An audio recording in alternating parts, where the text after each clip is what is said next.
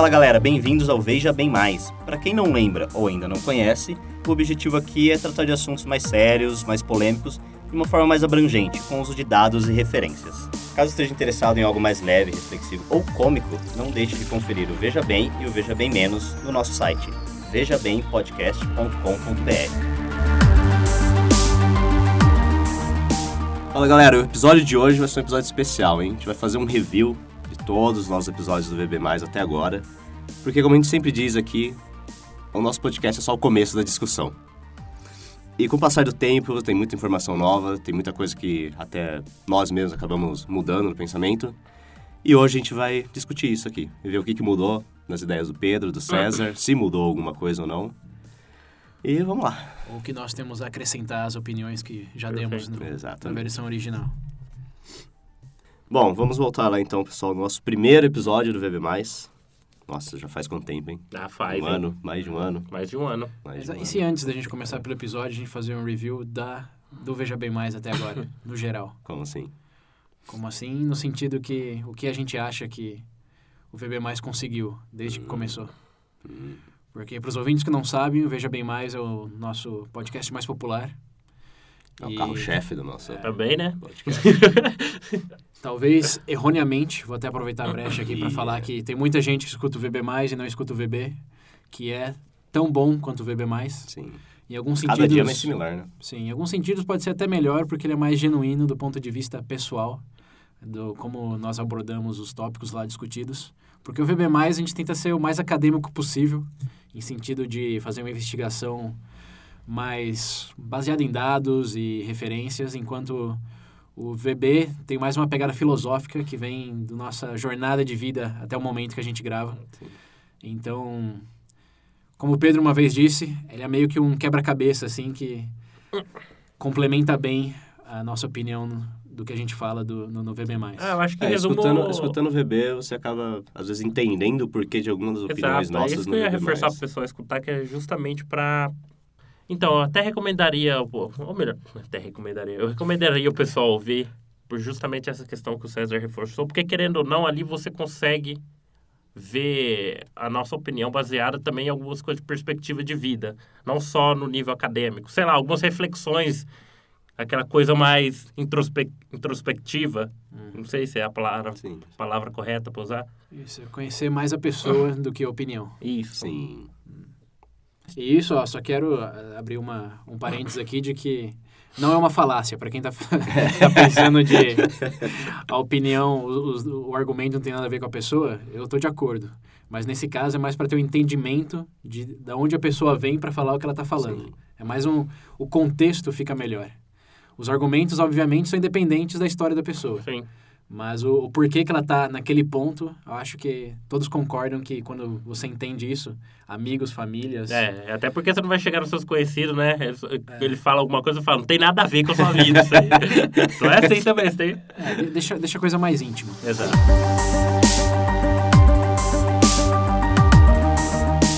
Bom, então vamos lá, galera. Hoje vamos revisar aí nossos episódios.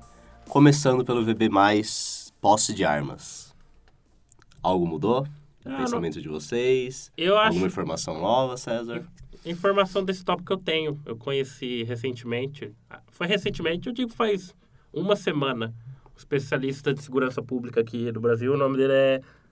Eu não sei, eu acho que o primeiro nome dele é Benedito. Ele é conhecido como Benê Barbosa. Ele, ele é especialista né, nessa questão de posse de arma dentro da Constituição brasileira. Eu comecei a, a ver alguns debates que ele chegou até aí com o pessoal acadêmico e eu gostei do que eu vi. Só que, infelizmente, eu não tive a oportunidade de me aprofundar no assunto para colocar mais informações concretas. Sim. Mas eu digo. Mas você lembra do que ele... Sim, mas. eh, mas não- Ele é a favor? Sim.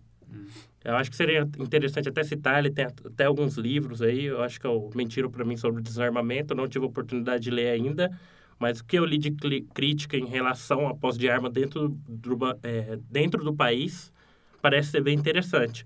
Então, se porventura o pessoal aí quiser analisar esse assunto dentro do- da realidade brasileira, eu recomendaria. Eles podem encontrar o link nas nossas referências, Sim. como sempre.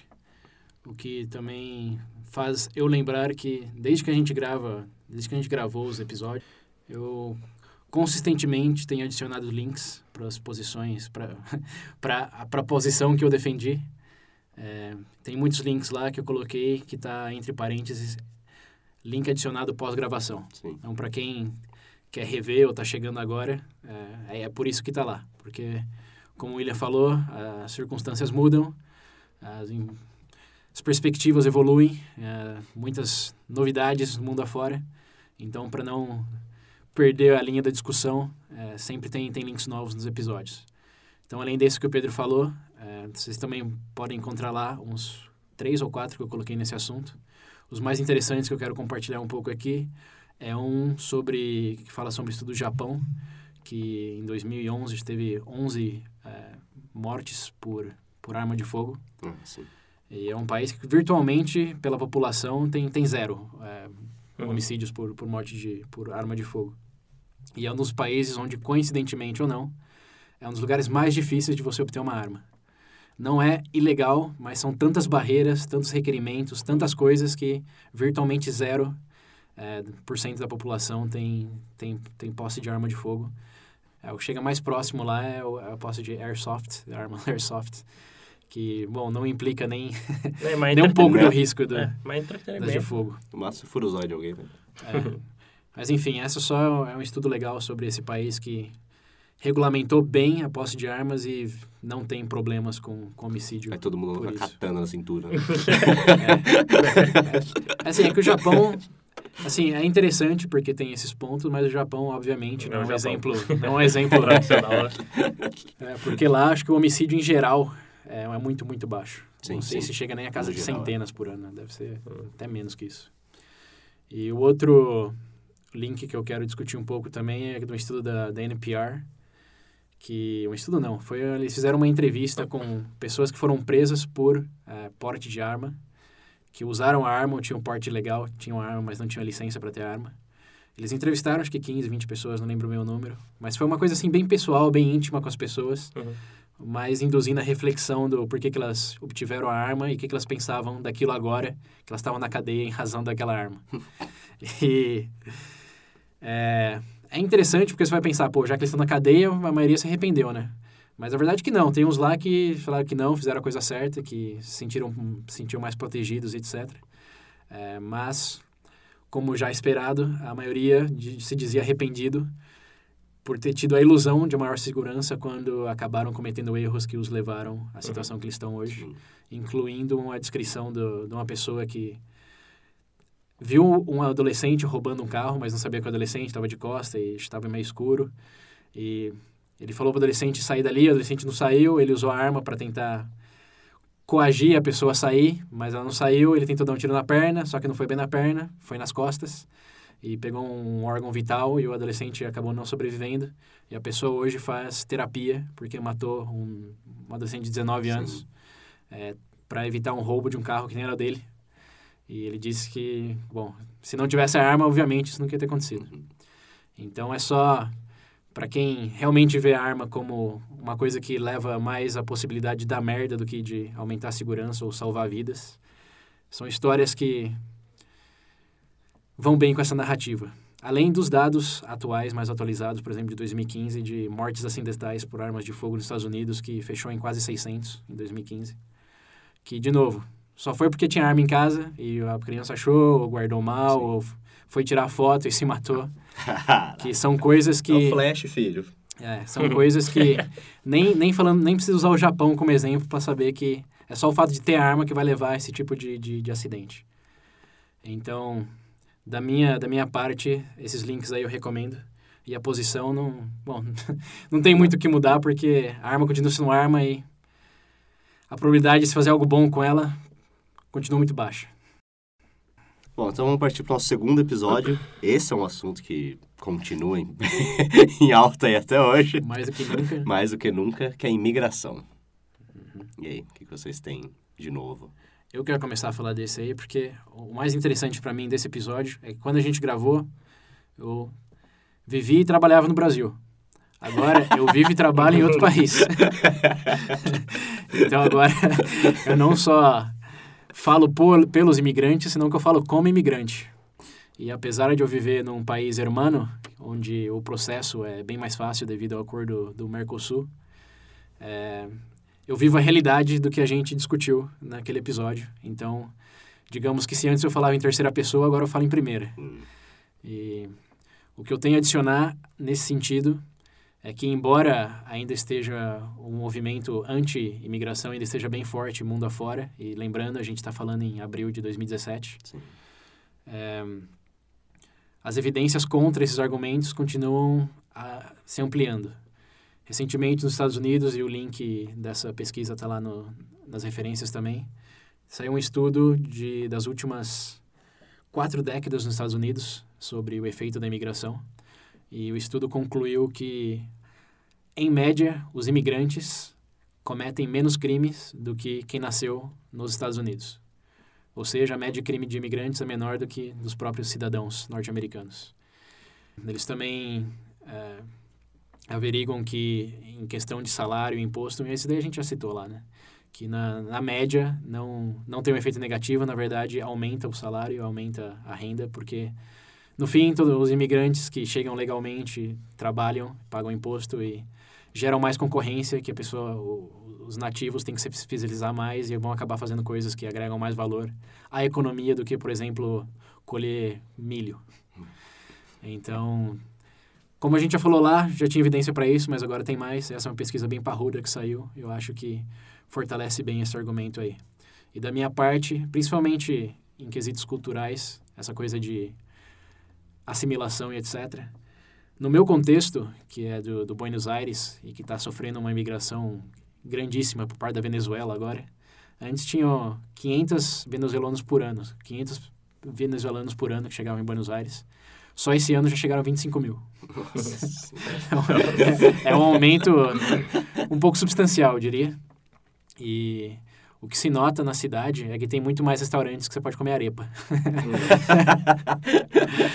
e muitas pessoas, eu conheci uma venezuelana lá que conheceu o Pablo Escobar, mas não conheceu pessoalmente, mas ia no mesmo clube que ele na Venezuela, que ele, parece que ele tinha umas propriedades lá. E assim, obviamente isso é anedota, não é dados, é, não é dado, então não, não use isso por argumento, mas, é. mas de, em termos de vista de anedotas, eu acho que tá muito mais dinâmica a cidade, porque a culinária está mais, tá mais diversa e você conhece pessoas com histórias interessantíssimas que, obviamente, é, não vou falar que é mais interessante quem mora lá, mas que você não esperaria encontrar nesse lugar, mas devido a essa imigração, está ajudando não só a pessoa, mas também quem está lá ao viver experiências indiretas através delas. É, então, assim, da minha parte, tem que acabar essa onda aí anti-migratória, porque tá deixando de ver muitas experiências boas e, economicamente falando, não dá para substanciar essas alegações aí. Pedrita? Ok, em relação a esse assunto, ah, não tem muito o que sair. Se você for legalmente pro país, você vai falar o quê pra pessoa? Não, o problema, o, o problema aí não é, não é só ser legal, né? Que os países hoje estão trabalhando muito fortemente para dificultar você ser Sim, legal. Ainda mais. Uhum. Diminuindo o número de, de visto que eles emitem por, por ano, aumentando absurdamente os requerimentos. Não, mas isso também... Ou até tentando bloquear pessoas de certas origens. Mas isso também entra, mas isso também entra numa questão geopolítica, que já é um outro assunto. Mas falando, falando imigração a favor ou contra, se você for contra, tem sentido ter gente. Agora, se a gente entrar no escopo de geopolítica, sei lá, um país estava tá tendo relação tensa com outro e tudo mais, tem todo um cenário por trás. E aí já é um outro assunto. Sim. Mas falando em imigrante, favor ou contra, não tem hum. como você ser contra. Não tem sentido isso. E você viu alguma coisa aqui te fez refletir mais sobre esse assunto? Ah, na verdade, na verdade não tem nem como. Você citou os Estados Unidos, os Estados Unidos é feito por imigrantes. Tem irlandês, tem afri, é, af, é, afro-americanos, eu não sei qual como é que eles usam. Afri, ah, africano. Afro-americanos. É, afro-americanos. Você tem todo tipo de sim, sim. negócio. Então, tipo... É. Os Estados Unidos falar que é contra a imigração é meio aleatório, né? Então, então... aleatório é um eufemismo, né? É hipócrita. é uma... Mas é, um, é, um, é uma posição bem seletiva contra a imigração que eles têm lá, né? Eles não bloqueiam ninguém de país europeu, por exemplo. Não. não é, São só de países selecionados. Ah, na, verdade, é, na verdade, esse negócio é complicado, porque, querendo ou não, eu vi recentemente que tinha algo engraçado. Né, nessa, nessa questão de bloqueio, referente. Igual os Estados Unidos fez aquela lista de alguns países que não podem. Uhum. Acho que era o Irã, que eu me lembro de cabeça era o Irã, por exemplo. Era, mas agora não é mais. Na nova lista que eles tentaram submeter, não tinha o Irã, por Uhum. nenhuma razão aparente. mas também foi bloqueado, então hoje não tem nenhum país listado negro nos Estados Unidos. É, assim, ah, então já não, É. já não vale muito. Porque eu ia Porque- citar que a Arábia Saudita tem alguns países, se não me engano, o Kuwait, a Arábia Saudita mesmo, em relação à Síria, não aceita ninguém. Sendo que é o mesmo tipo de... Hum, Mas não é, mas não é. O, o tipo, bom, é que a gente tá falando de governos religiosos aí, Uhum. e não laicos como os Estados Unidos. E a Arábia Saudita, é uma, eles têm uma maioria xiita, enquanto que na Síria é sunita. Uhum. E aí você quer treta. Mas aí, isso, de novo, aí já tá no contexto mais geopolítico de Sim. que imigração em si mesma. É, A É. gente pode falar um pouco mais no review do globalismo. Né? Ah, esse vai ser. É. Nossa senhora, tô até vendo já. Vamos pro próximo, galera. Nosso terceiro VB, foi o sobre drogas. Hum. E aí? Algo de novo? Algo de diferente? Pra ser sincero, eu não parei pra pensar muito, não. Mas pra mim, já- fazer alguma reflexão, algo que eu tive algum choque, uma mudança do tipo. Não, não sei se tem. E outra, não... Não, desse daí realmente não... Não mudou muito, né? Não. Bom, Drogas continuam drogas. o que, o que, o que A mudou música no- do Proerd, toca a música do Proerd. O que, o que mudou do, do meu lado é que tem muito mais estados nos Estados Unidos agora que legalizaram, a Califórnia oficialmente. É, muitos mais países considerando também. É, o Uruguai já foi legalizado. O Canadá em agosto, também, né? O Canadá também, Canadá. recentemente. E eu botei uns links lá também de pesquisas que saíram dos Estados Unidos, que agora já passou um tempo desde Colorado, por, por exemplo, implementou. E a, a conclusão mais interessante que eu vi desde que a gente gravou é que o consumo da maconha no estado de Colorado baixou muito depois da legalização. Porque passou a ser uma droga já não vista como cool. Ou então não vai passar como ver mais droga, né? Também faz sentido. Não, o consumo. Eles analisaram o consumo da substância. Hum. E, é, você pode não chamar de droga porque é legalizado e ninguém Sim. toma álcool e fala, ah, tô consumindo droga. Uhum. Mas o, o ponto é que o consumo dessa substância caiu depois da legalização. Principalmente nessa demografia de adolescentes. No de adulto subiu um pouquinho, porque agora os adultos se sentem mais... Acho que... Vontade. à vontade. Eles se- sentem menos repressão social, já que é legalizado, né? Mas de adolescentes, que é onde a maconha tem um efeito realmente é, comprovado que pode afetar a cognição, Hum. Que é o mais importante, é, diminuiu.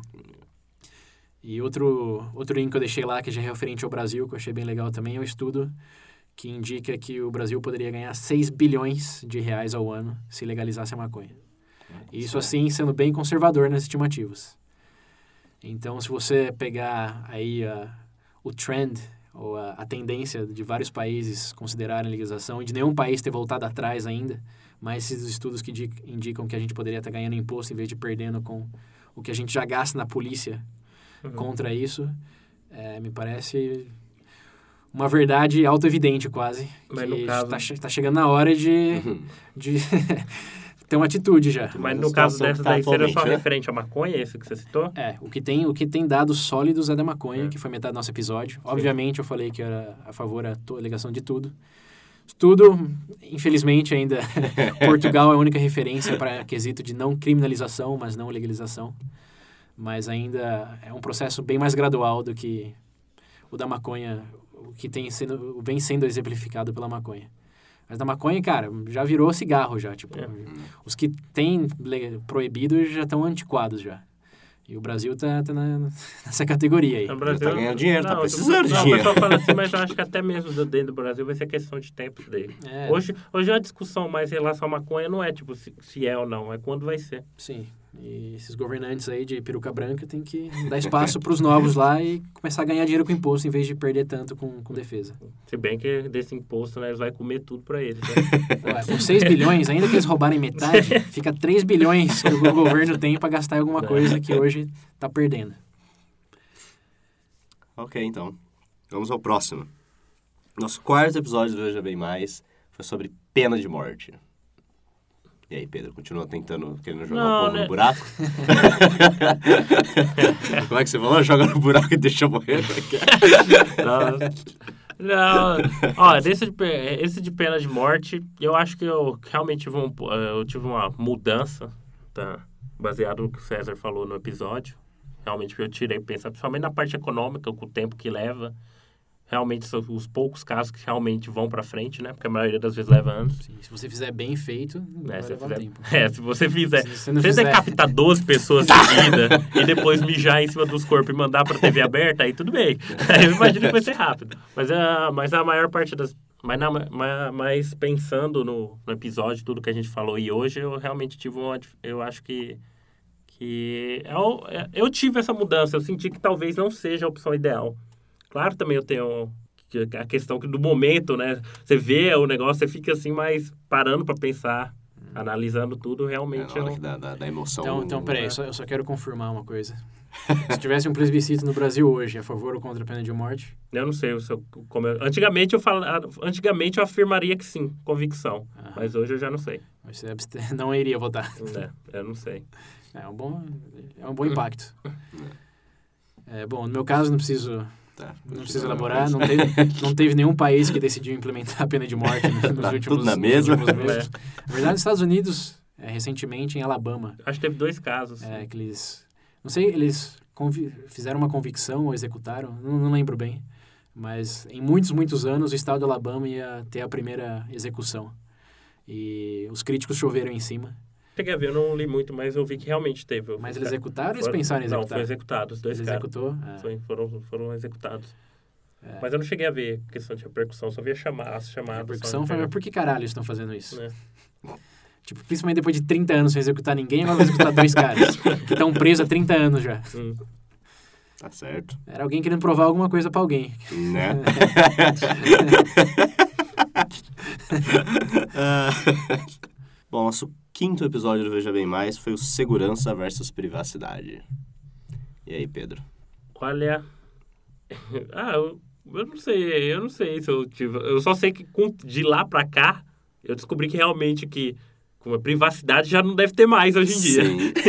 Baseado com tudo que aconteceu. Então, eu, eu, eu ainda sou daquele jeito. Eu prefiro. Ai, como é que eu. Nossa, eu não sei como definir isso. Na cabana do lago, isolado do mundo. É. Se você não quer que ninguém veja nada seu na internet hoje em dia, me desculpa, meu amigo, é mais fácil você não usar a internet, porque É. já estão vendo já. É mais assim. A única diferença é se o governo é um Te pouco mais ou não. transparente É. Ou não. isso ou não. Outra, mas todo mundo tá vendo. É. E assim, se você vive numa democracia mais liberal, as chances são de que tem, o governo diz o que está decidindo é, em relação a isso. Mas se você numa Rússia da vida, esquece. Você não sabe, É. nunca vai saber. É, mas esse, esse acho que foi um dos episódios menos controversos do. Sim, né? sim. Não É, como. Foi mais um- uma análise do que está acontecendo do que realmente defender posições. É, minha pergunta é: se realmente você se sente à vontade com o governo vendo o seu histórico lá, da sua. E como que o, o argumento quem não deve não teme é, é fraco, porque ninguém sabe o governo que vai estar no futuro. Uhum. Portanto, se você tem que temer sim essa possibilidade. E muito. Posso não temer agora, né? Mas.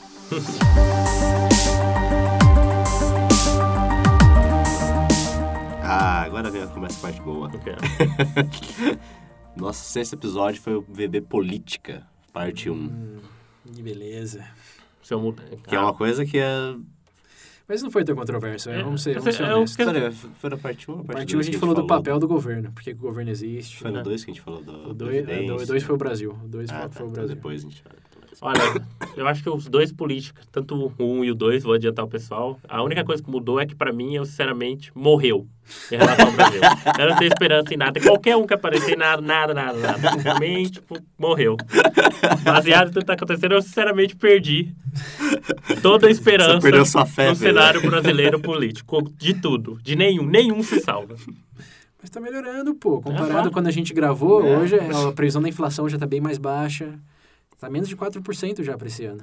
Desculpa, o cara. mas investimento internacional já tá subindo, o real já tá mais forte comparado ao dólar. Talvez não por culpa do Brasil, mas Ah, dos sim. Estados Unidos. É. Mas independente, é, comparado quando a gente gravou aquele episódio, que a- Ah, tava, não, tava tendo processo do sim. impeachment ainda, Uhum. hoje está marginalmente melhor.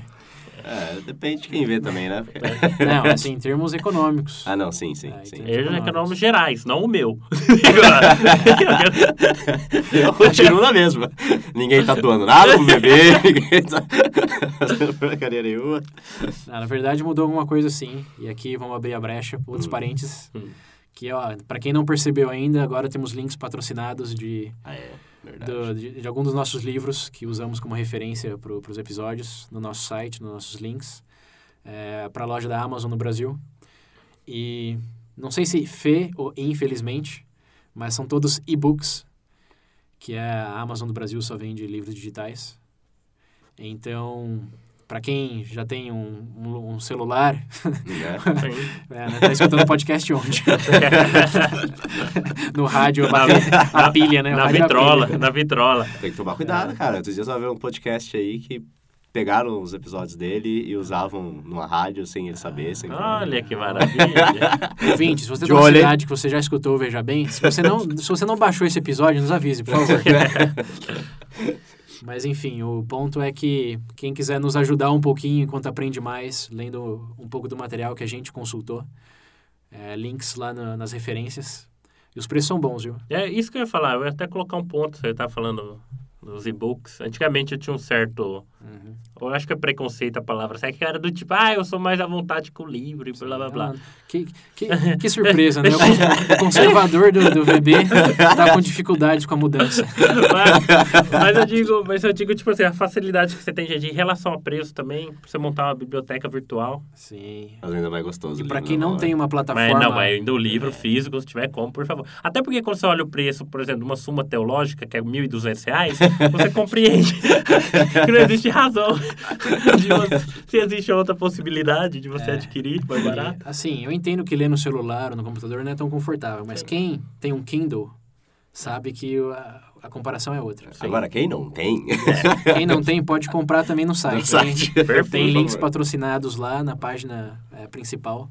Tem as três versões do Kindle que eles vendem no Brasil. Eu recomendo o Paperwhite, Eu recomendo a mais cara. Voyage.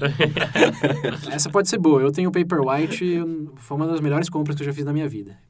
Então, quem está considerando, eu sei que aqui no Brasil ainda é um pouco caro, mas é um investimento que é pro resto da vida. A bateria dura duas semanas, você usando todo dia e, e não é o iPhone que você tem que trocar a cada um Sim, ano, dois anos. sim. O Kindle comprou, Já era. é, não, não tem melhoras substanciais que eles podem fazer no Kindle. Principalmente depois do White, que tem iluminação natural, não, não cansa a vista nem nada. Então, essa seria a minha recomendação. Mas, obviamente, compre o mais caro, que aí a nossa comissão vai ser maior. Ah, e o parte 2 da política que a gente focou mais no Brasil, hein? É, o parte 1 a gente não terminou, eu só queria, eu queria deixar um... um- Não, eu quero colocar uma, uma pequena notinha que eu, sinceramente, eu acho que agora, falando da função do Estado, assim, eu comecei a. Eu conheci alguns grupos aí pelo Facebook, conheci um pessoal muito. Como é que eu posso. radical. Não radical, mas. quando você começa, por exemplo. Comunista. Quando, você, Os Você tá, tá no grupo do Facebook da ISIS? Não. Eu digo, quando você começa a conversar com as outras pessoas, por exemplo, perspectiva do ar- anarcocapitalismo, tem gente que escuta, parece que é coisa que é loucura, mas se você realmente parar para pensar em alguns pontos, você vê que não. Como é que eu posso falar? Que tem, sim, embasamento em algumas coisas. Aham. Então, em relação à função do governo, eu sempre tinha aquela, eu tinha, eu tinha muito, eu tinha uma visão muito concreta do que era ou não. Hoje eu acredito que já é uma coisa mais maleável, entendeu? Tá pensando como político. Olha só. Olha só. Maleável. é. Antes o papel do político era ajudar a sua nação. Né? Hoje, não necessariamente. Exatamente. Não, eu digo no sentido que hoje, eu- tipo, do, do jeito que funciona, Sim, eu, tinha, né? é, eu tinha aquela visão muito concreta. Hoje, eu, o, o engraçado desse ponto é que no meu caso, eu li um livro recentemente que eu quero até usar como base para um Política Parte 3 que a gente vai gravar eventualmente, que causou justamente essa mudança da minha perspectiva, que antes eu pensava que o papel do político era ajudar a sua nação, hoje já não tanto. Eu não falo como futuro político, senão como os políticos que a gente tem e já teve através da história. É, eu entendo o porquê da nossa inocência de, e das nossas frustrações também, porque temos essa expectativa que eles estão lá para fazer o melhor e sempre tive essa concepção de que o que levava um político a ser político era essa vontade de mudar alguma coisa. Mas então, essa expectativa é o, é o que, é o que determina tudo. A expectativa do o que, por que, que o político está lá. Não do nosso ponto de vista, senão que o do dele. E esse livro que iremos comentar em breve chama O Manual do Ditador. Então, vocês vão saber bem o porquê. essa expectativa também pode mudar a sua concepção do que leva um político a ser político e mantém um político como político. Mas sem spoilers, vamos deixar isso para política parte 3. Imagino nos próximos episódios a gente gritando aqui que imposto é roubo. acabar com todo, acabar com tudo do governo. Eu não sei se vão chegar nesse ponto, mas. Mas vai ter muita coisa. Eu só, eu só posso antecipar que, principalmente os governos totalitários, é, como Coreia do Norte, uhum. até a Venezuela, nesses uhum. tempos recentes, você entende muito melhor se você adotar essa perspectiva do autor do livro. Uhum. Suficiente de spoilers. Bom, então, e o VB? O mais. Mais. Dois. Parte 2 da política que a gente focou mais no Brasil. Eu só lembro que a gente falou que o Brasil precisava fazer urgentemente uma reforma na, no Código Tributário e na Previdência. Eu não sei o que aconteceu com a primeira dica, mas a segunda parece que o Temer escutou. Eu só quero... Eu só... O povo tá revoltado, cara. É, eu acho que tem, justamente. Tem, tem. Eu não sei se os nossos ouvintes estão entre esse povo, né? Porque... Esse povo. Coincidentemente, né? O pessoal é. que mais reclama. Mas eu quero lembrar uma outra coisa do. Acho que foi da parte 1 até, mas tem muito a ver com o que está acontecendo agora da parte 2 que foi quando eu disse que a opinião pública é, é irrelevante. que o povo só quer que gasta mais no programa que eles querem. Sim. Enquanto, ao mesmo tempo, quer que o governo gaste menos, no geral. Então, é para investir mais, é para gastar menos e não tirar de lugar nenhum. Exatamente. Isso. Aí o William resumiu. Nossa, aí, palmas, palmas. Essa aí foi perfeita. O William é opinião pública. o William conseguiu sintetizar tudo em uma frase. É. Mas assim, eu tenho que observar que, obviamente, eu não estudei em detalhes essa reforma da Previdência, então na minha posição, eu não posso, não, não quero opinar. Eu ia falar na validade, sindical, na validade. mas se tiver algum, se tiver algum eu pessoa só... do sindicato escutando, é melhor não comentar. Não, eu só quero observar que esse paradoxo que ele acabou de representar é o que mais conta nesse sentido. Sim.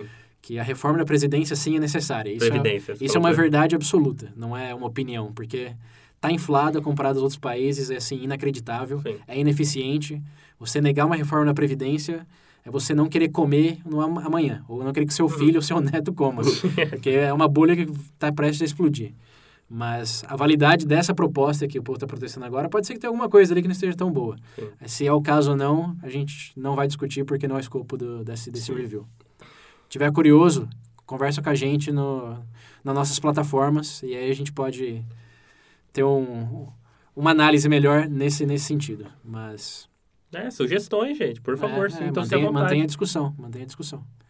Vamos lá, o próximo foi o VB mais 8, que a gente falou sobre eutanásia e ou suicídio assistido. Não, nesse, nesse não. Tem, Pedro? Depois que você assistiu Third Reason Why? Eu passo... não, eu não vou comentar porque tem muita gente que fica emocional quando fala dessa série. Essa é a série Netflix, pra quem não conhece. É a série da Netflix. Fala sobre bullying. Eu também não vi e não vou opinar. Mas eu acho que nesse assunto eu não, eu não cheguei a ter uma, uma mudança. Eu talvez consiga compreender melhor o, o outro ponto de vista, mas... Mas se tivesse um plebiscito no Brasil hoje para legalizar... É, ainda continuaria com a mesma opinião, eu não sou a favor. Ok. Bom, no meu caso, também mantenho a mesma opinião. A única coisa nova que eu vi é, recentemente é que tem mais países também com processos para legalizar. E um link que eu botei lá foi de um, um link novo que tem nesse, nas referências desse episódio. É de uma atleta belga que competiu nas Olimpíadas. Ah, para Olimpíadas, né? É isso. Eu lembro dela. É, e disse que ela só não cometeu suicídio porque... Não conseguiu, legalmente? Não, não, não, não. Ela só não cometeu suicídio porque ela entrou no processo da eutanásia uhum. e durante o processo ela se deu conta que ela realmente não queria morrer. Sim. Mas ela disse que ela estava determinada a se matar. E que ela foi convencida a seguir o processo uhum. e fazer da forma correta. E aí, com a ajuda dos psicólogos, etc., ela se deu conta de que realmente não era o que ela queria fazer. O que confirma o meu ponto, que eu martelei infinitas vezes no episódio, de que eutanásia, o direito à eutanásia, salva muito mais vidas do que tira. Não. Lembrando, mais de 90% das pessoas que entram no, no processo, que começam o processo para receber o procedimento, desistem no meio do caminho. E desistir não no sentido que é muito difícil, vou me matar. Sim. É no sentido que se dá conta de que realmente era uma situação de desespero, era uma fase ruim da vida, mas com, com, a, com acompanhamento adequado e a ajuda também adequada de psicólogos, terapeutas, etc., eles conseguem sair dessa espiral negativa. E essa opção só existe nos países onde a eutanásia é uma opção. Sim. Aqui no Brasil, deu vontade de se matar, provavelmente você vai acabar se matando. Ah, eu Sim. tenho um ponto para falar. que Eu não sei, eu não sei se cai justamente nisso, mas recentemente saiu, no, se não me engano, num tribunal da Inglaterra, por exemplo, havia um casal, pai e mãe, tinha um filho com uma doença rara, que é praticamente incurável, parece que foi aprovada ah, lá, eu não sei qual que o termo eu uso quando é aprovado para enfim, só sei que pa- parece que a criança, por exemplo, estava vivendo de aparelho no hospital, esse tipo de coisa, o juiz lá declarou para desligar tudo Uhum. e desligar os aparelhos e os pais sem o consentimento dos próprios pais. Parece que os pais perderam Uhum. e tiveram que fazer o negócio. o- como, é que eu posso, como é que eu posso falar? Contra a vontade dos pais, Sim. entendeu? É, mas são casos isolados. E acho que ninguém tomaria isso como uma consequência de ter eutanásia como um direito, porque tirar, o, tirar primeiro que tirar o direito dos pais de decidirem sobre o futuro de um filho incapacitado já me parece algo absurdo. Eu não Exato. li sobre esse, esse para mim esse a decisão do juiz é o absurdo, não é o fato de a eutanásia ser um direito ou não. Porque eu não sei o que que ele usou como argumento para justificar, mas como juiz ele deve ter tido muitos argumentos. Uhum. Mas o ponto é só que, independente desses casos isolados, essas bizarrices aí de pessoas que querem cometer eutanásia porque se sentem gordas, sofrem de bullying, que também tem alguns, é que se tem alguma coisa no geral que é para lembrar é que 90% das pessoas que começam o processo desistem no meio do Uhum. caminho. E isso, para mim, é, é o que prova que eutanásia salva vidas. Esse é, esse é o logo da campanha política. Que fizer eu um- recentemente na Netflix, eu não cheguei a assistir, coloquei na lista lá só. Se eu não me engano, eles têm um documentário sobre eutanásia, aquele Extreme, se eu não me engano, é esse o nome. Ah, tem documentários, tem, tem de monte. Mas, assim, o dado principal é esse. Até onde eu sei, não tem nenhum país que já tem esse direito voltando atrás porque tá num caos social. Então, os ouvintes podem tirar as próprias conclusões. Então vamos pro próximo, pessoal. O nosso VB mais 9 foi a parte 1 sobre educação. Então, parte 1 a gente focou Até o no ensino médio. Até o ensino médio Sim. e os, métodos, os três métodos que existem de É. formação profissional. Acho que nesse não mudou muito. Só talvez que hoje existe mais dados embaçando que o que a gente tem aqui não funciona. em resumo, é isso. É, a tendência está muito maior em focar em, habilidades e não em decoreba ou Sim, formação para sim. o mercado, apesar de que isso ainda é forte em termos técnicos. Sim. Mas é, esse episódio não teve muita controvérsia. Foi mais um esclarecimento do porquê que estamos usando métodos do século XVII ainda no, no século XXI. É. E a parte 2, que a gente focou um pouco mais no ensino superior. É, esse foi um pouco mais controverso no sentido de quem acreditava na, na santidade do, do diploma. É.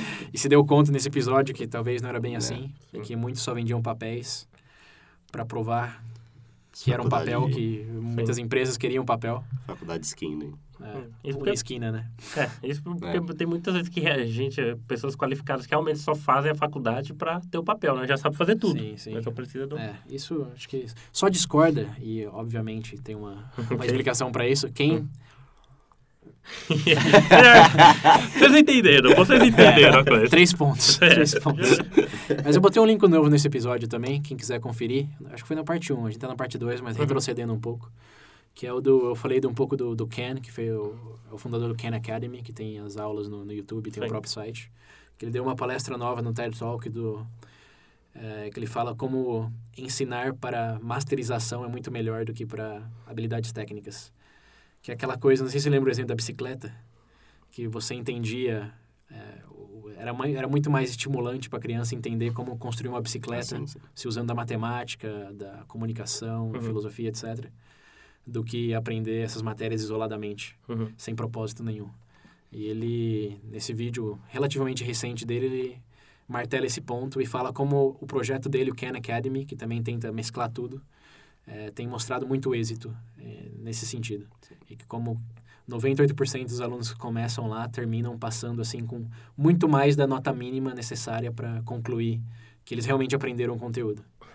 Então, para os professores ou até mesmo os alunos escutando Veja Bem, eh, esse é um vídeo que vale muito a pena conferir porque prova que realmente os métodos mais recentes que se usam na internet para ensinar a aprender é muito melhor do que aqueles que tentam ensinar a memorizar.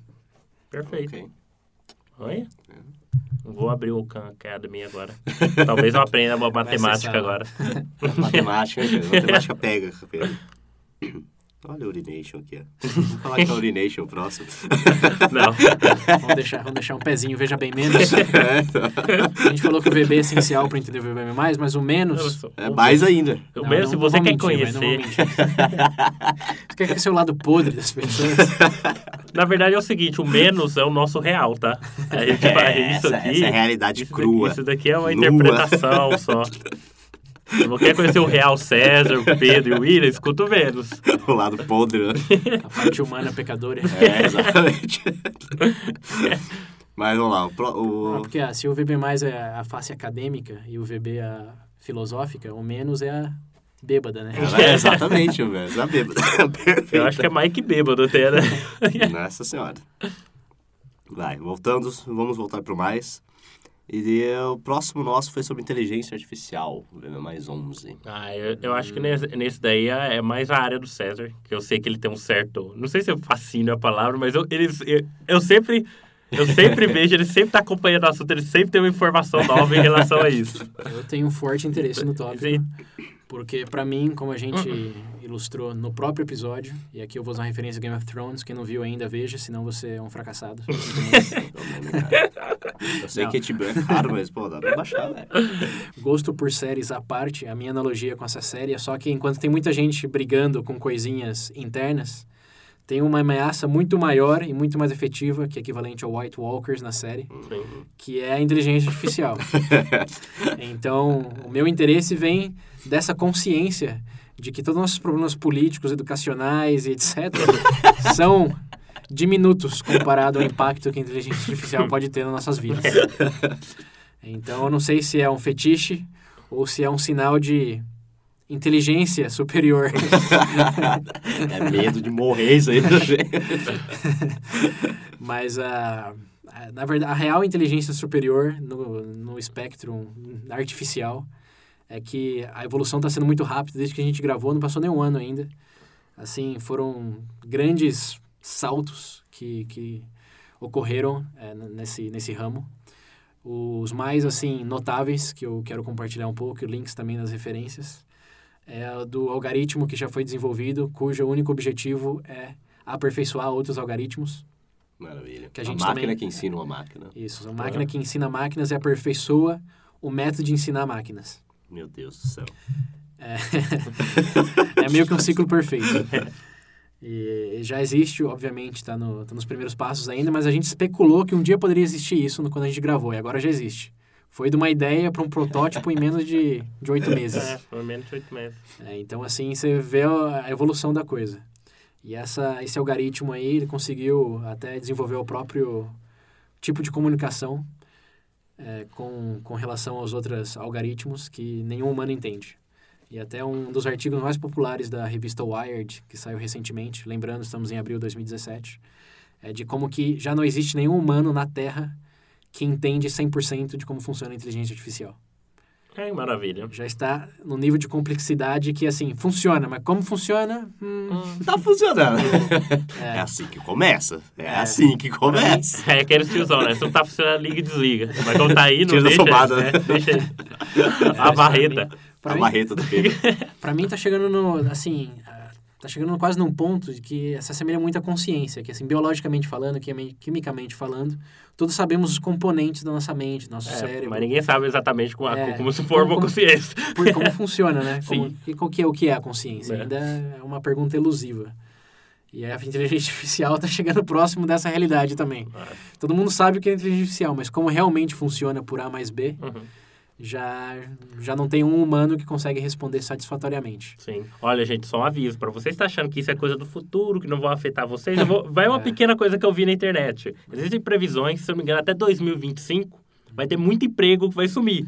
Então, Sim, por favor, se sim. especializem. Vai fazer tudo que você tem que fazer, porque querendo ou não, isso já vai se afetar. Estuda em tecnologia. se não for para ajudar na guerra, você vai ter uma melhor chance se souber a língua que eles falam. É, porque querendo ou não, porque querendo ou não, vai acabar afetando a sua vida de uma forma. É. Já afeta. Já afeta. Já todo, afeta. Mundo, todo mundo tem um smartphone. E Só... aí com medo do Todo Trump mundo tem um assistente o... virtual, né? É. E é, né, nesse sentido, é, o meu review é só que não deixe de acompanhar essas notícias, porque ser pego de surpresa depois vai ser pior. Mas eu não. Ah, tá é, e até o, um outro link que eu deixei lá é o do, do algoritmo que conseguiu ganhar é, na competição de Texas Hold'em, o poker, poker que é um, do, assim. é um dos jogos, é um jogo que tem muito blefe, tem muita mentira. E isso é uma, era uma, uma área que os especialistas pensavam que não podia ser bem sucedidas, porque tem o elemento de mentir. Como que as máquinas vão saber que você está mentindo? Mentir. Não, não é a máquina mentir, mas principalmente perceber que você está mentindo. Uhum. E agora esse algoritmo aí já, já conseguiu, com 92% de precisão, saber quando uma pessoa estava blefando ou não, ou mentindo. E conseguiu usar isso como uma psicologia reversa para saber o melhor momento dela mentir. Então, numa potencial negociação geopolítica, onde as máquinas queiram vão, vão querer dominar o mundo, é, isso pode ser um, uma vantagem do lado delas. Eu ia, eu ia falar, no caso desse do jogando poker, devia estar jogando comigo, né? Porque sou, é. o cara. Nós estávamos num campeonato de poker. E o cara que eu imagino jogar comigo ia, ia saber tudo. Eu ia desistir. No é que a máquinas tem, assim, para quem não escutou o episódio, não lembra bem, a maior vantagem da inteligência artificial é que você consegue criar simulações de infinitos cenários. Sim e fazer a máquina passar por esses cenários muito rapidamente. Sim. Então elas aprendem com as experiências da mesma forma que nós humanos, só que isso acontece na velocidade da luz, literalmente faz uma, da luz. Faz uma analogia. Pensa assim, seu, o seu cérebro é um Celeron antigão.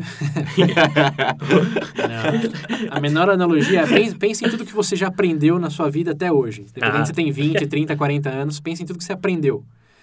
A inteligência artificial pode aprender um tudo isso em um milésimo de segundo.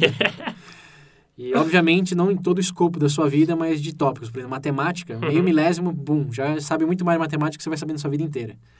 De jogar poker também, ser um bom jogador de poker ou de truco, né, também agora é fazendo simulações de jogos, consegue ser o melhor jogador que você em menos de um dia. então, é, é, é isso. Eu não gosto dessas coisas. Do quê? Desse eu, cenário apocalíptico? Vai, a gente vai morrer. Dá vontade de sair daqui e pra cá jogar. Não, mas ó... Mas você vai morrer hoje.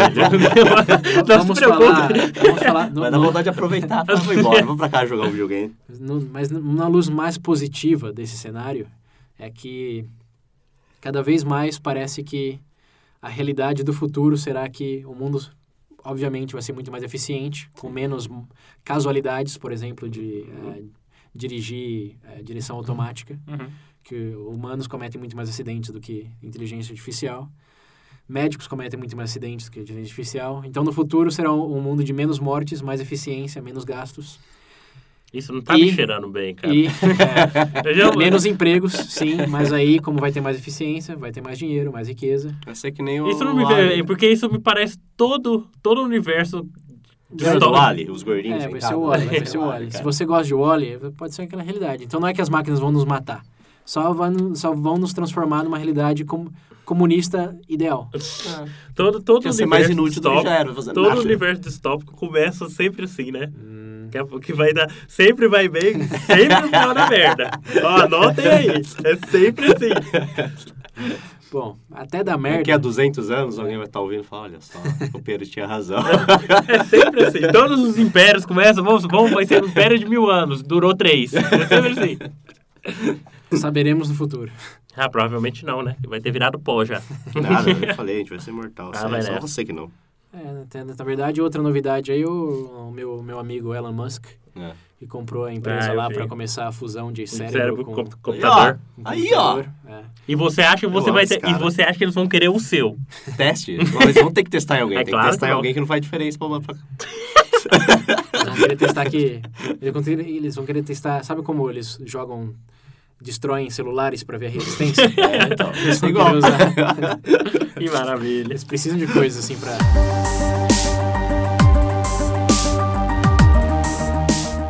Bom, vamos pro próximo, galera. O VB mais 12, a gente falou sobre jornalismo. Uhum. É, agora estão vendendo muito mais jornais em papel. A gente vê que as revistas É uma estão revolução esse um ano que passou. um ano não, pô, nem isso, poucos meses. É, poucos, pouquíssimos meses. Pouquíssimos Né? Não mudou nada. Não, bosta nenhuma. Continua a mesma merda sempre. É, só, tem, merda. só tem mais fake news agora do É, que tinha antes. tá, tá- parece que tá pior, na verdade. Na verdade, esse seria o assunto, né? Porque eu, eu queria pontuar que a gente tá falando de jornalismo. Vocês viram, né, que o Google vai implementar já aquela ferramenta para combater fake news? Sim, o Facebook Ah, também. o Facebook também. Facebook também. colocou É, isso é uma boa novidade, né? É muito sentido. simples, é só você não ser burro. Mas, mas dá pra ajudar. Eu acho que esse negócio de não ser burro é uma sugestão que se a humanidade pudesse considerar, fosse Já tinha capaz de absorver, Resolvido há muito tempo. estaríamos numa sociedade utópica já. Hum. Eu imagino a primeira civilização, criar... A primeira coisa que foi dita em, em palavras... Não sejas É. burro. Vocês, não, burrice. Já era. Mas Dali acho- pra frente ficou tudo ok. Ah, mas fora Aí isso, sabe o que, que a pessoa que falou isso, qual foi a recepção que ele teve? É. A pedrar na A cabeça. pedrada na cabeça. Exatamente. Mas eu acho que nesse tópico realmente não mudou muita coisa. Só esse mais me chamou a atenção, porque eu gostaria de saber que filtro eles vão para determinar o que é. É, Deve ser de referência. Sim. É Porque igual a história do Google, isso daqui já é até um, um pouco referente a, ao VB mais inteligência artificial. Que o Google foi criado como uma melhora é, do sistema de busca online, que antes só tinha, tinha um ranking de quantas vezes a página era Uhum. acessada. Eles usavam isso para alimentar o que você ia ver na primeira página. Sim. Mas, obviamente, você digitava carro e aparecer lá o leilão, não sei, o, não é leilão, qual é o nome da... Viseu, Viseu, Leiloeiro. Não, não, Leiloeiro. não, não é leilão, onde você compra o carro, como chama o lugar? Concessionária. é. Ia aparecer, ia aparecer a concessionária. Então, você queria pesquisar carro, sei lá, a história do carro, modelos de Uhum. carro, e você a primeira coisa que ia aparecer era a concessionária. Porque eles podiam pagar para estar lá e você ia acessar aquela e isso que alimentava. Uhum. Aí o Google, os fundadores do Google pensaram, pô, por que, que não é não funciona mais como uma biblioteca? Que você os, os livros mais confiáveis normalmente são os que têm a bibliografia mais extensa, Sim. enfim. Sim. Então por que, que a internet não funciona assim? Em vez de pegar a popularidade, que senão você ia pegar só livro do Harry Potter e 50 Sons de Tons de Cinza, por que, que você não usa bibliografia, o número de referências, para alimentar o que você vê primeiro naquele tópico? Hum, Entendi. E o que eles provavelmente vão fazer nesse sentido é isso, ver...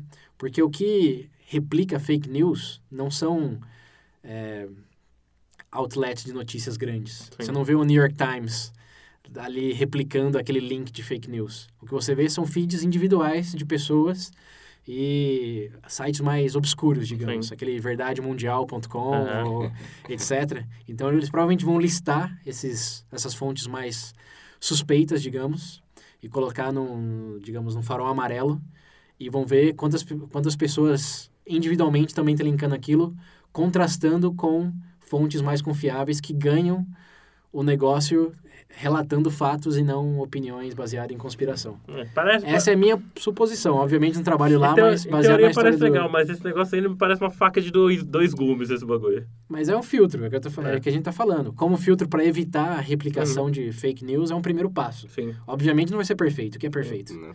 Mas comparado ao nada que existe hoje, Uhum. Para mim é um, é um passo na direção certa. Ok. Acho que nesse assunto, eu acho que isso foi a única coisa relevante de um tempo pra cá. É, mas né? para os ouvintes também que estão... Talvez o filtro do Google não exista ainda, para quem no momento que estiver usando, é esse método que eu acabei de descrever, é uma boa opção. Você quer saber se é fake news ou não? Vê quantas pessoas estão referenciando essa fonte aí. Uhum.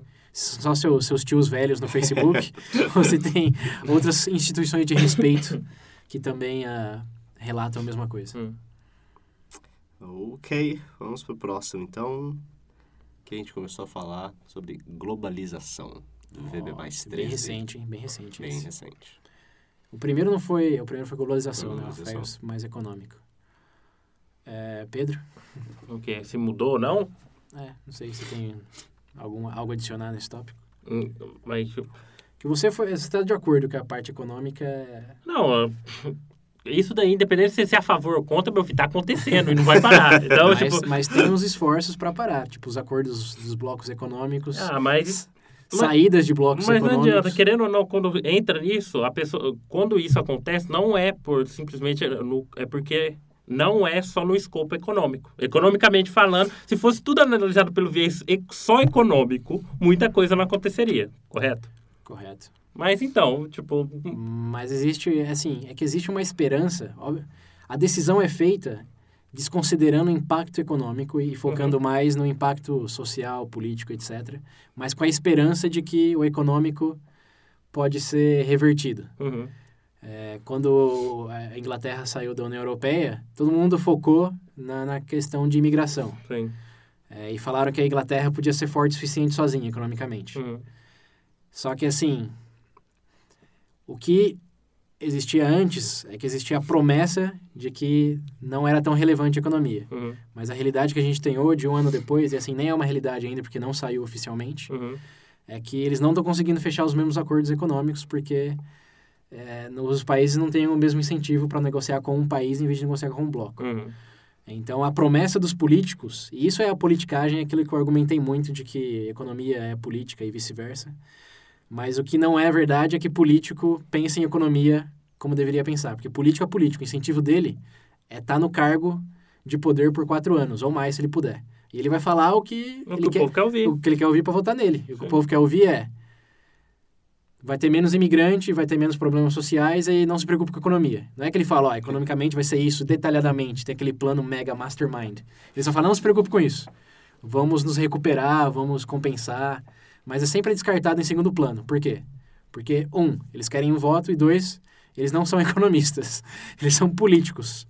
Então, o que mudou para mim nesse cenário é que os países que têm demonstrado certo é, apreciação por sair de blocos econômicos têm gradualmente comprovado que a realidade econômica não, não é tão flores do campo como eles prometeram que seriam ou até mesmo descartaram como não tão relevante. Então hoje to- todos aqueles, por exemplo, Ah, não- não- todos assim é uma frase muito forte, mas vamos falar que a Inglaterra, a libra esterlina não recuperou o valor Ah, ok. para nada desde que anunciou a saída da União Europeia. uhum, Os acordos econômicos também têm, estão muito negros em, em termos de é, é, em termos de prospectiva, o que significa que eles pensaram que ia ser fácil negociar Uhum. com vários países, mas os países estão falando não.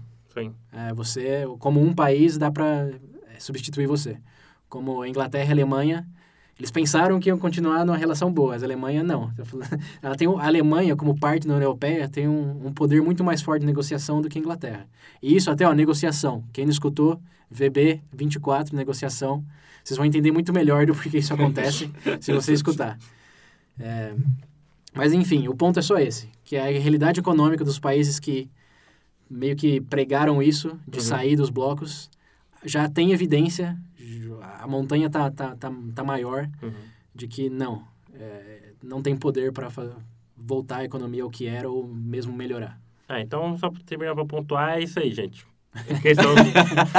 É isso. É isso aí, já falou. É isso. Resumo, o político vai falar o que quer ficar no, vai falar o que você quer ouvir. Você quer, você quer, você quer, é isso. E essa, esse papo aí de, de, pro- de proteger o país é balela. Não, é, só, é porque tem muitos países também que estão, com principalmente os países com os governantes mais populistas, e hashtag Venezu- Venezuela aqui, que querem se proteger da influência externa e focar na indústria interna, etc., que a gente comentou lá, que era que, tipo, querer proteger a carroça. Uhum. Mas isso está acontecendo mais por influência do Brexit e dos Estados Unidos, que também saiu do, do Acordo do Pacífico lá, e também teve efeito negativo. Ah, no caso da Venezuela, eu não concordo que seja em relação a isso, porque isso é anterior. Sim, Ah, anterior. Mas eu digo só efeitos. para exemplificar do Ah, porquê sim. que, que a gente não está falando só de, de Inglaterra, Estados Unidos, aqui na América do Sul também. Nenhum país que saiu de blocos econômicos ou dificultou a entrada de, de exportações se deu bem. Hum. Nenhum. Aí depois, no, não foi bem a parte 2, né? Mas a gente partiu pro global, globalismo no É. próximo episódio. É, é, o que? A ideia do governo mundial que a gente caiu? Isso. Ah, sei, isso daí pra mim. Eu não consigo. Pra mim, isso daí não, isso não entra. Eu não consigo imaginar alguém ler. ler, ler...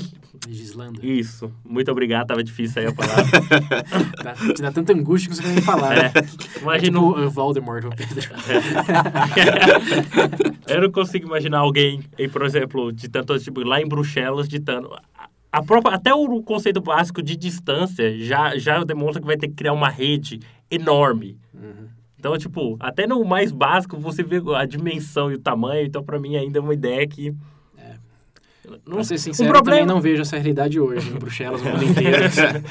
eu vejo, assim, o que eu penso é um Mercosul com mais países. Uhum. Isso é uma realidade que eu gostaria de ver e eu acho que é bem possível, porque hoje a gente não tem um Chile e o Chile é uma puta potência econômica na América do Sul. É, não temos o Peru também, que está Uhum. se destacando enormemente em vários setores da indústria, de várias indústrias. A Venezuela, que era. um- nem sei que papel que a Venezuela tem no bloco agora, mas. Originalmente era, e o que, que isso levou? Eu acho que, assim, tá na hora de os blocos econômicos aumentarem Ah, mas, Não- não é, reduzirem Ah, nesse caso no- você no- diz no viés econômico, mas Sim. a questão do glo- globalismo que ainda cai ainda é um só, tipo, é um só, tipo, é um só, uma representação, por exemplo, um só governo, para nível, a escala Sim, mundial. sim, mas... Nesse caso você falar isso parece ser mais tipo assim, não é um mais parceria. Mas aqui a gente volta, eu não quero repetir o que a gente já falou no, no- no episódio. episódio. Não é. É o ponto que você bateu o martelo, e eu e o William, o William até participou comigo, Uhum. de que a gente não está falando de um país. A gente está falando de blocos que cooperam. Sim. Eu estou falando de cooperação e você está entendendo que vai ser. Não, um presidente do mundo. do mundo, não. É, não é nesse sentido. É o Mercosul. É o Mercosul, é uma União Europeia, Uhum. só que maior. Porque os países da União Europeia, para mim, de novo, o ponto mais importante em termos de cultura e não só econômico é guerra. Os países da União Europeia, desde a Segunda Guerra Mundial, que não, não tem treta entre Uhum. eles. Assim como na América do Sul, o Brasil não é quase impossível entrar em guerra com a Argentina ou com o Uruguai. Não só pelo tamanho, que tipo, não seria muito justo, mas por causa do Mercosul. Tipo, não dá Uhum. essa unificação econômica em termos de legislação, é, em termos de posição, digamos, geral, Uhum. é, também influencia muito nisso. E a coisa de imigração também, porque o aspecto econômico, o Mercosul você concorda, mas aqui já falando pessoalmente de novo, o fato que eu posso ir morar na Argentina hoje, facilmente, não é puramente econômico. Uhum.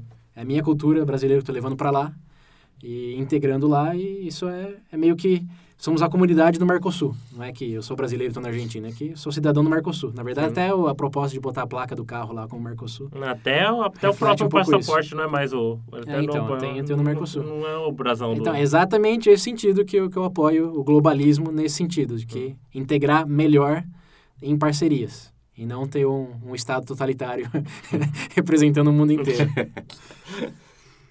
Mas, só adicionando também, eh, nesse quesito de, de política, que, assim como no econômico já tem evidência de que aqueles que pregavam por menos integração já tem evidência de que não está funcionando, também já temos evidência de que os países que elegeram os representantes políticos contra o globalismo também não têm um track record, digamos, muito bem sucedido até o momento.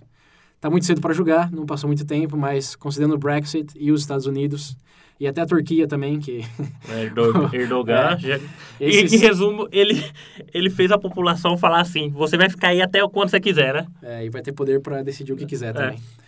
Mas ah, a tecla mais forte aqui que eu quero bater é o Trump. O Trump era a esperança de Uhum. quem era contra esse discurso aí, porque a Hillary é globalista, etc.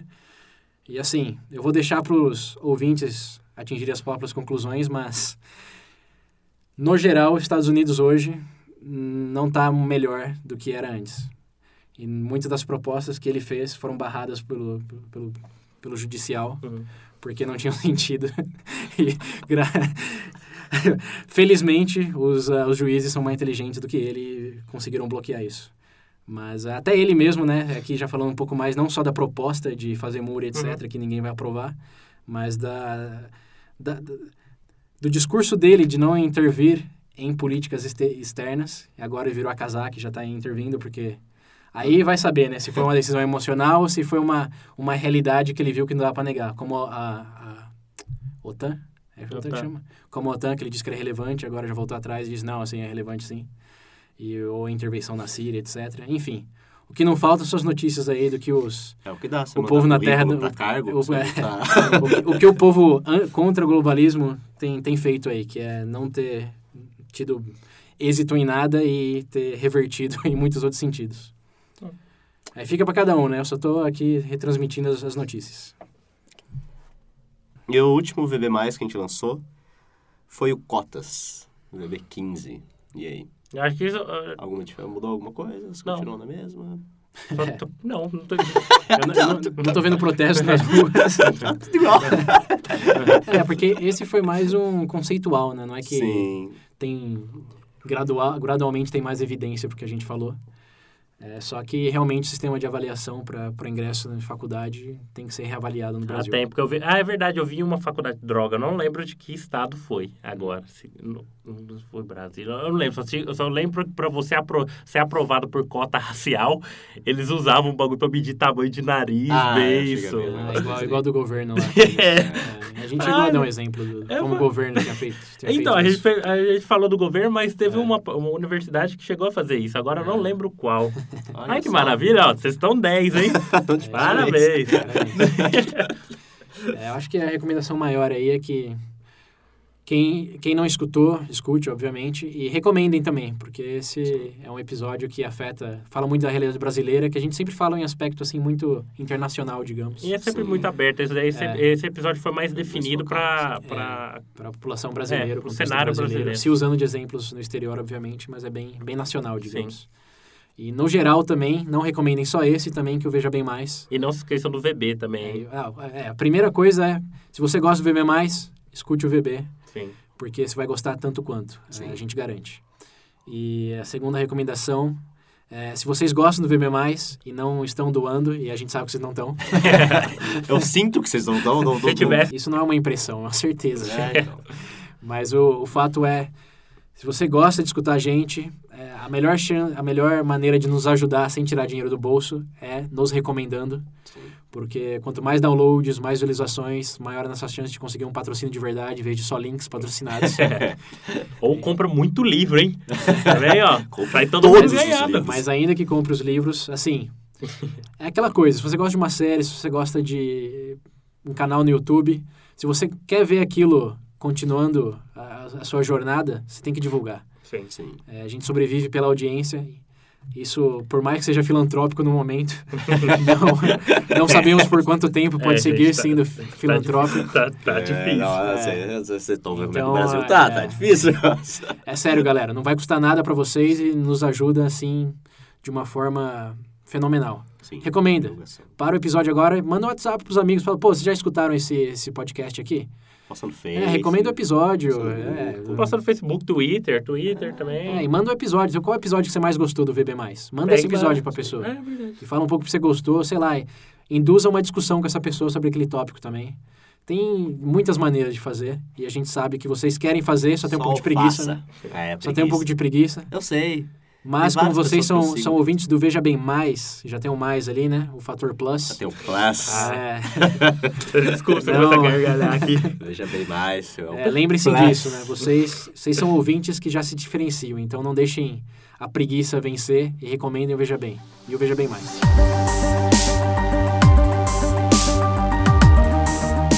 Bom, só pra terminar, né? Esse foi o nosso primeiro review do Veja Bem Mais. Ver Não, é é melhor isso não vai falar sair. isso, né? Ah, eu tenho algo a adicionar aqui antes de terminar. Isso é bom até pra quem tá Peraí, na, tá na idade. É, essa é uma aviso importante. É, o Veja Bem Mais Educação, a gente falou do. Bom, a gente falou o que falou. Mas uma coisa que eu queria adicionar é que eu tive educação lá na Costa Rica, que a gente comentou que foi diferente que vocês tiveram aqui no Brasil. Oxi. E tem um site, o que, o que eu só esqueci de falar naquele episódio é que eu ainda sou parte dessa organização e eu queria estimular aqueles que têm entre 14 e 17 anos a conferirem o site, aqueles que têm amigos, parentes, etc., nessa faixa etária, para que também deem uma olhada lá e possam ingressar no processo. É, em 2017, acho que vai começar em julho, agosto. Uhum. É, faz a inscrição lá e aí você vai saber um pouco mais sobre o colégio, a proposta. E, de novo, é uma proposta que é uma iniciativa, é uma iniciativa filantrópica. Então, você pode ir para um dos 15 colégios no mundo, que eu acho que tem agora 15. É, se você não pode pagar por nada, vai ter uma bolsa de 100%. Então, uma, é uma iniciativa bem legal, que tem uma educação bem diferente, muito próxima do que a gente falou que seria o ideal. Uhum. E tá, assim, acessível. Eu vou deixar o link nas referências. E compartilhem lá, que é uma organização que, assim como Veja Bem, quanto mais apoiadores tiver, Sim. mais chances tem de conseguir continuar a existência. Perfeito. E funfa. É, funciona. Agora sim, pode encerrar, Willi. Bom, galera, então a gente encerrou aqui o nosso primeiro VB Mais Review. Pode ser que, dependendo do sucesso desse aqui, a gente faça outros. Vamos ver o que que vocês vão achar disso, qual vai ser a opinião de vocês. E sobre todos esses episódios que a gente falou, voltem lá. Quem vocês, algum, teve algum que vocês não conferiram, vão lá conferir. Porque, pô, vale a pena, galera. Isso, Vale chequem os novos links que estão lá. Nem exatamente. todos têm, mas os que a gente comentou mais aqui sim tem. E, e não deixem de compartilhar o, o, o- o review de vocês também. né? Sim. Pensando nesse assunto, nesses assuntos agora, o que, que vocês pensavam antes que mudou, o que, que vocês têm, têm a adicionar. Continue a discussão, como a gente É, sempre disse. é, compartilhem suas reflexões. E, por favor, não se esqueçam também, a gente já comentou uma vez, mas eu vou voltar a comentar de novo, referente ao VB. Sim, Veja Bem. Isso, veja bem, É o escute filho e do veja, Veja bem. Bem. que é um complemento do Veja Bem Mais. Então, por favor, gente, se vocês real- realmente quiserem conhecer mais a fundo, Vamos falar dos nossos, nossos episódios favoritos do VB. Pra eles começarem, que eles vão começar do 1, né? O 1, na verdade, é meio Sim. fraco. sim. Vamos pegar um- o nosso episódio, nossos episódios Ah, favoritos altruísmo, VB. favoritos, altruísmo, altruísmo. Fez um, foi um Aí o Pedro, Feito, feito. VB14, Que a gente altruísmo. acabou de lançar, o livre-arbítrio. Do William, livre-arbítrio, Livre-arbítrio, VB26 ou 25? 26. é o 26. Livre-arbítrio é bem legal também, porque implica várias coisas para o que a gente debate aqui no, no VB+. É, um dos meus favoritos do VB é um antigo, mas eu acho que foi bem legal, porque foi bem, bem orgânico, assim. Uhum. É o Frases que Mudaram Sua Vida. Sim. Sim. Esse daí e o Segredo da Felicidade também. Putz, É verdade. Esse é o que a gente é tem verdade. consenso, né? É, esse É. Nossa, é verdade. Nossa, VB10. só tá uma lágrima. Então, ó, repetindo, você quer, quer escutar o VB e não começou ainda? Se você, se você é fã do Pedro, VB Altruísmo, 14. Do William, VB 26, Livre-arbítrio. Livre-Arbítrio. Meu, VB 3, Frases que Mudaram Sua Vida. E eu- os nossos eu- três, É o Geral. segredo da o Segredo felicidade. da Felicidade. Esse VB daí, 10. esse daí eu fui pra casa viajando. Gravar. Bom, é isso aí, pessoal. Acabamos esse episódio.